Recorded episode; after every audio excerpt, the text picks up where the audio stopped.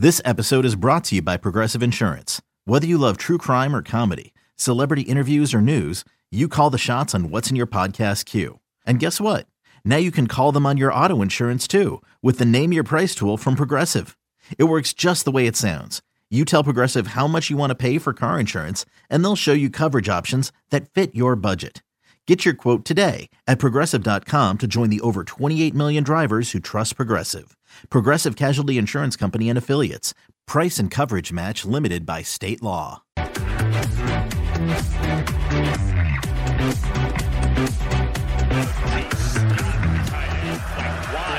to the bottom of the screen. Backpedaling. McCord lofting to the end zone.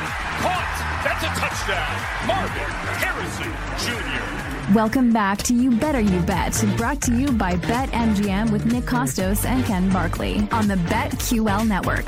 Courtesy of the call goes to our friends at Peacock there. You know the Kyle McCord, Marvin Harrison, Ryan Day in Ohio State. Let's be running it up against Penn State this weekend in one of the marquee games in college football. Collin Wilson from the Action Network and the Big Bets on Campus podcast will join us in just a second to, uh, to talk about that game and more coming up this week in college football. Anthony Dabbundo coming up in 20 minutes talking soccer. Brad Evans and PJ Glasser next hour. The locomotive leaves the station 40 minutes from now. All of Ken Barkley's plays in college football this weekend. We look forward to that. And look, we'll talk about this coming up in the final hour of the show. But for our live audience, and like I asked Ken, and like I think the board is remaining static right now. Just want to read this injury information in the Eagles Dolphins game. Eagles injury report, the final one is out. Um, Lane Johnson, Dallas Goedert, DeVonta Smith, Jalen Carter, Darius Slay, all important players are all off the injury report. All are going to play on Sunday night for the Eagles as they host the Miami Dolphins. So the market holding right now, Philly still under a three point home favorite on Sunday night. The spread is two and a half. Two and a half. If we get any movement there, we will bring it to you. But again, Lane Johnson, Dallas Goedert, DeVonta Smith, Jalen Carter, Darius Slay, all going to play on Sunday night for the Eagles against the Miami Dolphins. And with that, we welcome in our good friend Collin Wilson to give us some college football bets for the weekend. Uh, Collin is one of our favorites. He's been coming on with us since 2019. He supports us. Support him and check out his uh, college football betting podcast, College Sports Betting Podcast. It's Big Bets on Campus featuring other friends of our show, Brett McMurphy and Stuckey. Find it wherever you find your podcasts. Collin's written work can be found at the Action Network, and he is on Twitter at underscore Collin1, Collin spelled with two L's. My friend, welcome back to the show. It's Nick and Ken. Happy Friday. Gentlemen, thanks for having me. I can't believe we're already into week eight of college football, just in time for some action about to come up in two weeks. Yeah, I wasn't going to start with action, but I guess we could do that if we wanted to. Maybe in a couple weeks when we have you on, we'll uh, we'll start with that. Obviously, T- Tuesday night football back. Although we've had weeknight games this week, I know a lot of people have been enjoying that. And Collin, when we had you on on Friday last week, you had a, a kind of a, a, clairvoyant opinion, and we were talking about this a lot on our show too. Just like the Heisman market might re- really kind of dramatically shifted as a result of what's going to happen with that Washington Oregon game last Saturday, and it did. And Washington won, and now Michael Penix Jr. is a, a huge favorite. We don't talk about the Heisman with you every single week when we have you on, but we have like a, a really big move like this, I think a lot of people are kind of just wondering basically like, is this done? Like, okay, like Penix beats Oregon. He's minus to win the Heisman. Caleb Williams looks really bad. Like, are we done here? I don't think we are, but I kind of want your opinion on this too. Just how do you think the Heisman's going to play out here, even just for the next couple weeks? We we definitely are not done. I mean, go back to recent history with the Pac-12 and getting to the college football playoff. I mean, they haven't been represented since 2016 with Washington. So if you you know kind of go with that line of thinking, the Pac 12 generally cannibalizes itself. And if you cannibalize yourself out of the college football playoff, it's a good chance for a quarterback to cannibalize himself out of winning the Heisman. And, you know, I Washington is going to be favored every game from here on out. Um, they have to win from here on out.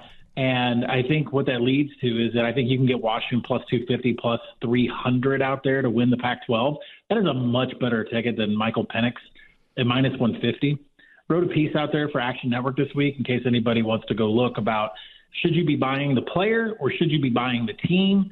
Right now, the two players that have better odds, better chance, better schedule, and Heisman moments coming up is going to be JJ McCarthy at 10 to 1 for Michigan and Carson Beck, who I believe you can find 35, 40 to 1 out there.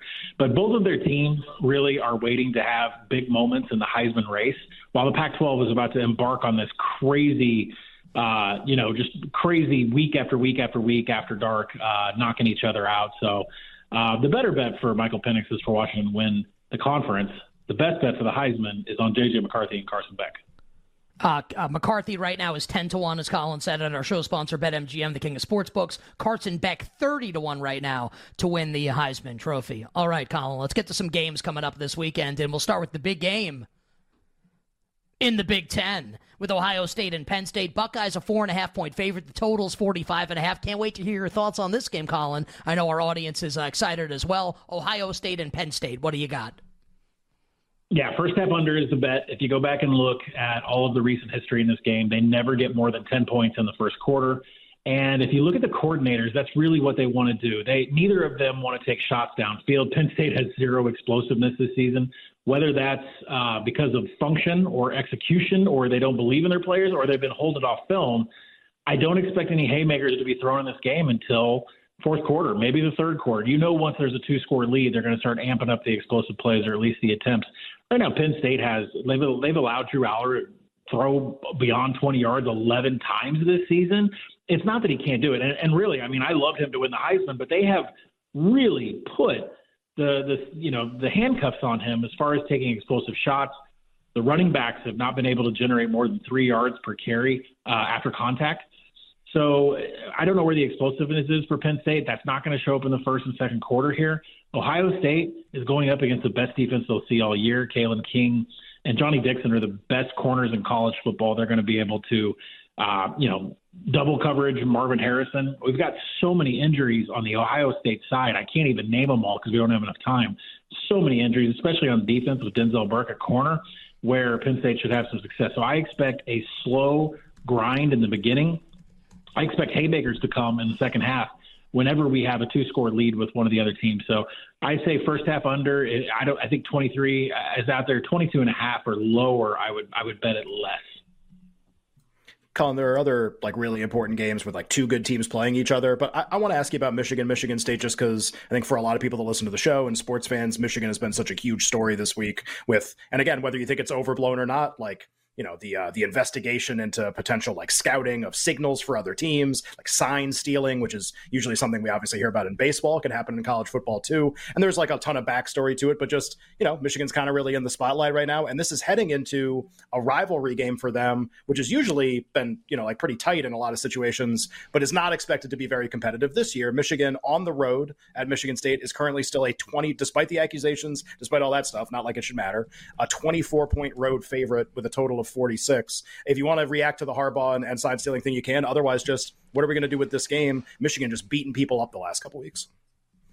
Please, I mean, I mean, this whole stealing signs and the guy taking himself off Twitter and he's suspended, but he's still getting paid. I got news for everybody. Everybody's stealing signs. Everybody is stealing signs. I mean, I mean, just because you got caught, that's just a sloppiness on your part uh, to get under investigation. But everybody is stealing signs from the other side. It's just not talked about that very much. But you know, in this game, the number is way too high. I, I remember being on this show a few weeks ago, and we saw Arizona State, and I said, I don't know if I can take Arizona State, but it's 10 points above what I power rated against USC. And this is one of those kinds of games. This is a number where I make it 19, and at 24 and a half, we've crossed too many key numbers. And Michigan State at least has a pulse on defense. Like they should have won against Rutgers. Uh, the players have not quit. I think that's what we kind of get into. We're week eight. We are really close to getting the part of the season where teams just give up. Like Southern Miss, done. They're not going to win a game or cover a game for the rest of the year because they're checked out. Michigan State has not checked out whatsoever. And then when you flip over to the Michigan side, it's you know it's like who have they played? 115th is your strength of schedule when you look at the list of teams. That doesn't mean that they're not good. It doesn't mean that they're not going to contend for the national title. But you should not be a 24 and a half point favorite in a rivalry game against a Michigan State team that is full of kids that if they're still playing hard, you know, under Dantonio and, and under, uh, you know, the current regime that they have there, they're going to show up here for this game. It's just way too many points. 24, 24 and a half is what you got to get on this party. You better, you better hear with Nick and Ken. It's a phenomenal football Friday, and we're talking college football for the weekend with our friend Collin Wilson from the Action Network and the Big Bets on Campus podcast. He's on Twitter at underscore Collin one, Collin spelled with two L's. Uh, Collin, we talked about the Pac-12 to kind of start right, and maybe this is a league that's going to cannibalize itself. Now USC losing last week to Notre Dame, and the Trojans looking to bounce back this week against the Utah Utes. Uh, Caleb Williams and USC, a touchdown favorite. The total's 52 and a half. How are you betting, if at all, USC and Utah? Well, I would like to say all summer that Caleb Williams is not going to win the Heisman Trophy, and I would like to reiterate what I said all like back last March. Was that Caleb Williams is not winning the Heisman Trophy. He has been awful. Nine big time throws, 13 turnover worthy plays. He's throwing balls from one foot, sidearm. He thinks he's Patrick Mahomes at every single throw. He's not. Uh, he struggles against cover three and cover one, which is what he's going to see a lot out of Utah. I, I I know the reason that this is themed. I mean, Utah is just so inept on offense. I mean, we just don't know where they're going to get points from. They have a hard time stringing drives together. They run that single RPO out, you know, without Cam Rising. None of us know when Cam Rising is coming back. Um, so Nate Johnson is the one who's going to get the call here, and, and what that tells me is that Utah and Kyle Whittingham, they want to make this a ground game. They want to go up against USC's rush defense, which is a really great decision because USC's rush, rush defense has been terrible. And when you do that, I mean, you look at all the mobile quarterbacks that USC has gone up against. Chevan Cordeiro for San Jose State had 72 yards. Shedeur Sanders had 76 yards running and a touchdown.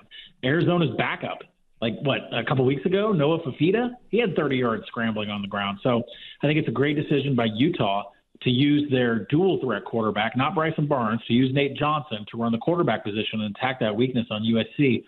I'm just casually waiting here. I'll take a seven and a half. I, I will happily take a seven and a half. We'll see if the steam knocks it up a little bit.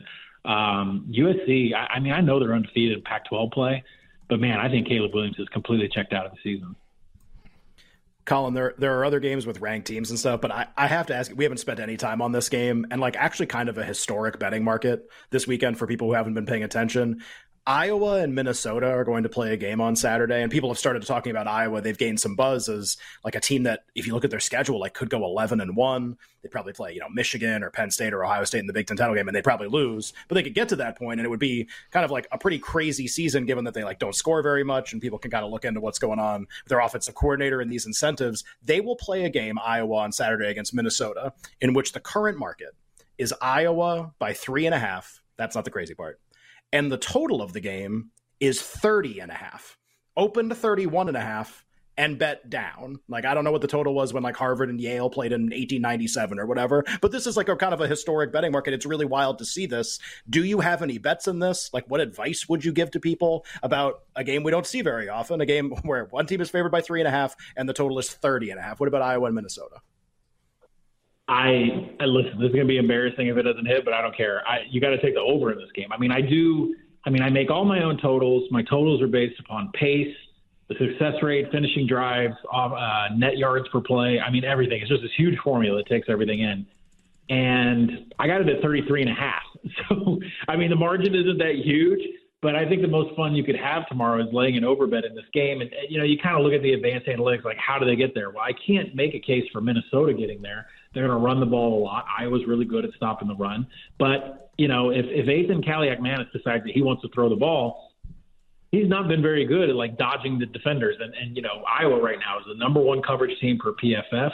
Um, you know, they don't allow any big plays and they, they have a lot of havoc. I mean, the, the defense and the special teams can absolutely score some points here. I mean, Minnesota is no slack in special teams either. They're 20th in SP plus special teams. Iowa's 10th in SP plus special teams. And that is something that a lot of people don't handicap is like, yeah, these defenses are better than the offenses. The offenses are dreadful. But when you're punting from your own end zone and you're giving field position at the 40, I mean, it's not that hard to score a point. I there just comes a certain point, even with these service academy games. I always tell everybody, I'm going to be on the over with Navy Army.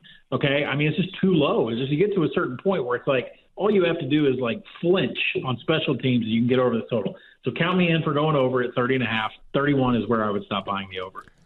Uh, Collin, we have about a minute to go here. Any other bets could be a big game, could be a small game. Anything that you like this weekend that we have not yet talked about coming up in college football, please, in about one minute.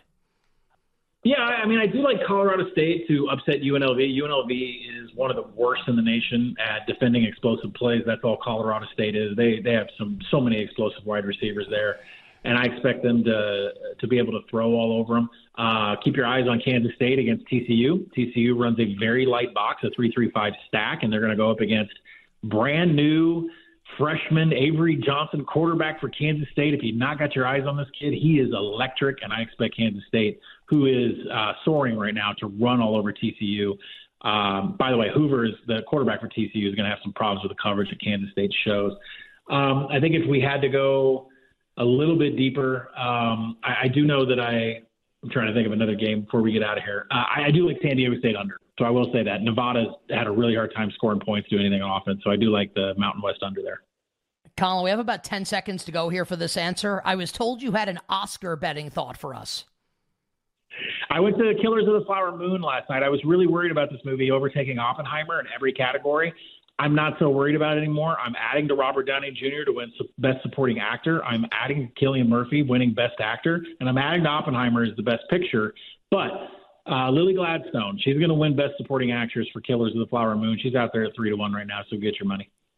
He, what a legend wrestling bets, yeah. Oscar bets, d- knows everything about every single college football game that's going to happen this weekend, bets the NFL, college baseball, college hoops. The absolute best is our friend, Collin Wilson. You got to check him out on the Big Bets on Campus podcast. You can find it wherever you find your podcasts. You can check out his written work over at the Action Network, and you can follow him on Twitter at underscore Collin One. My friend, we sincerely appreciate the time. Good luck with all the bets this week. We will catch up with you next week here on the show.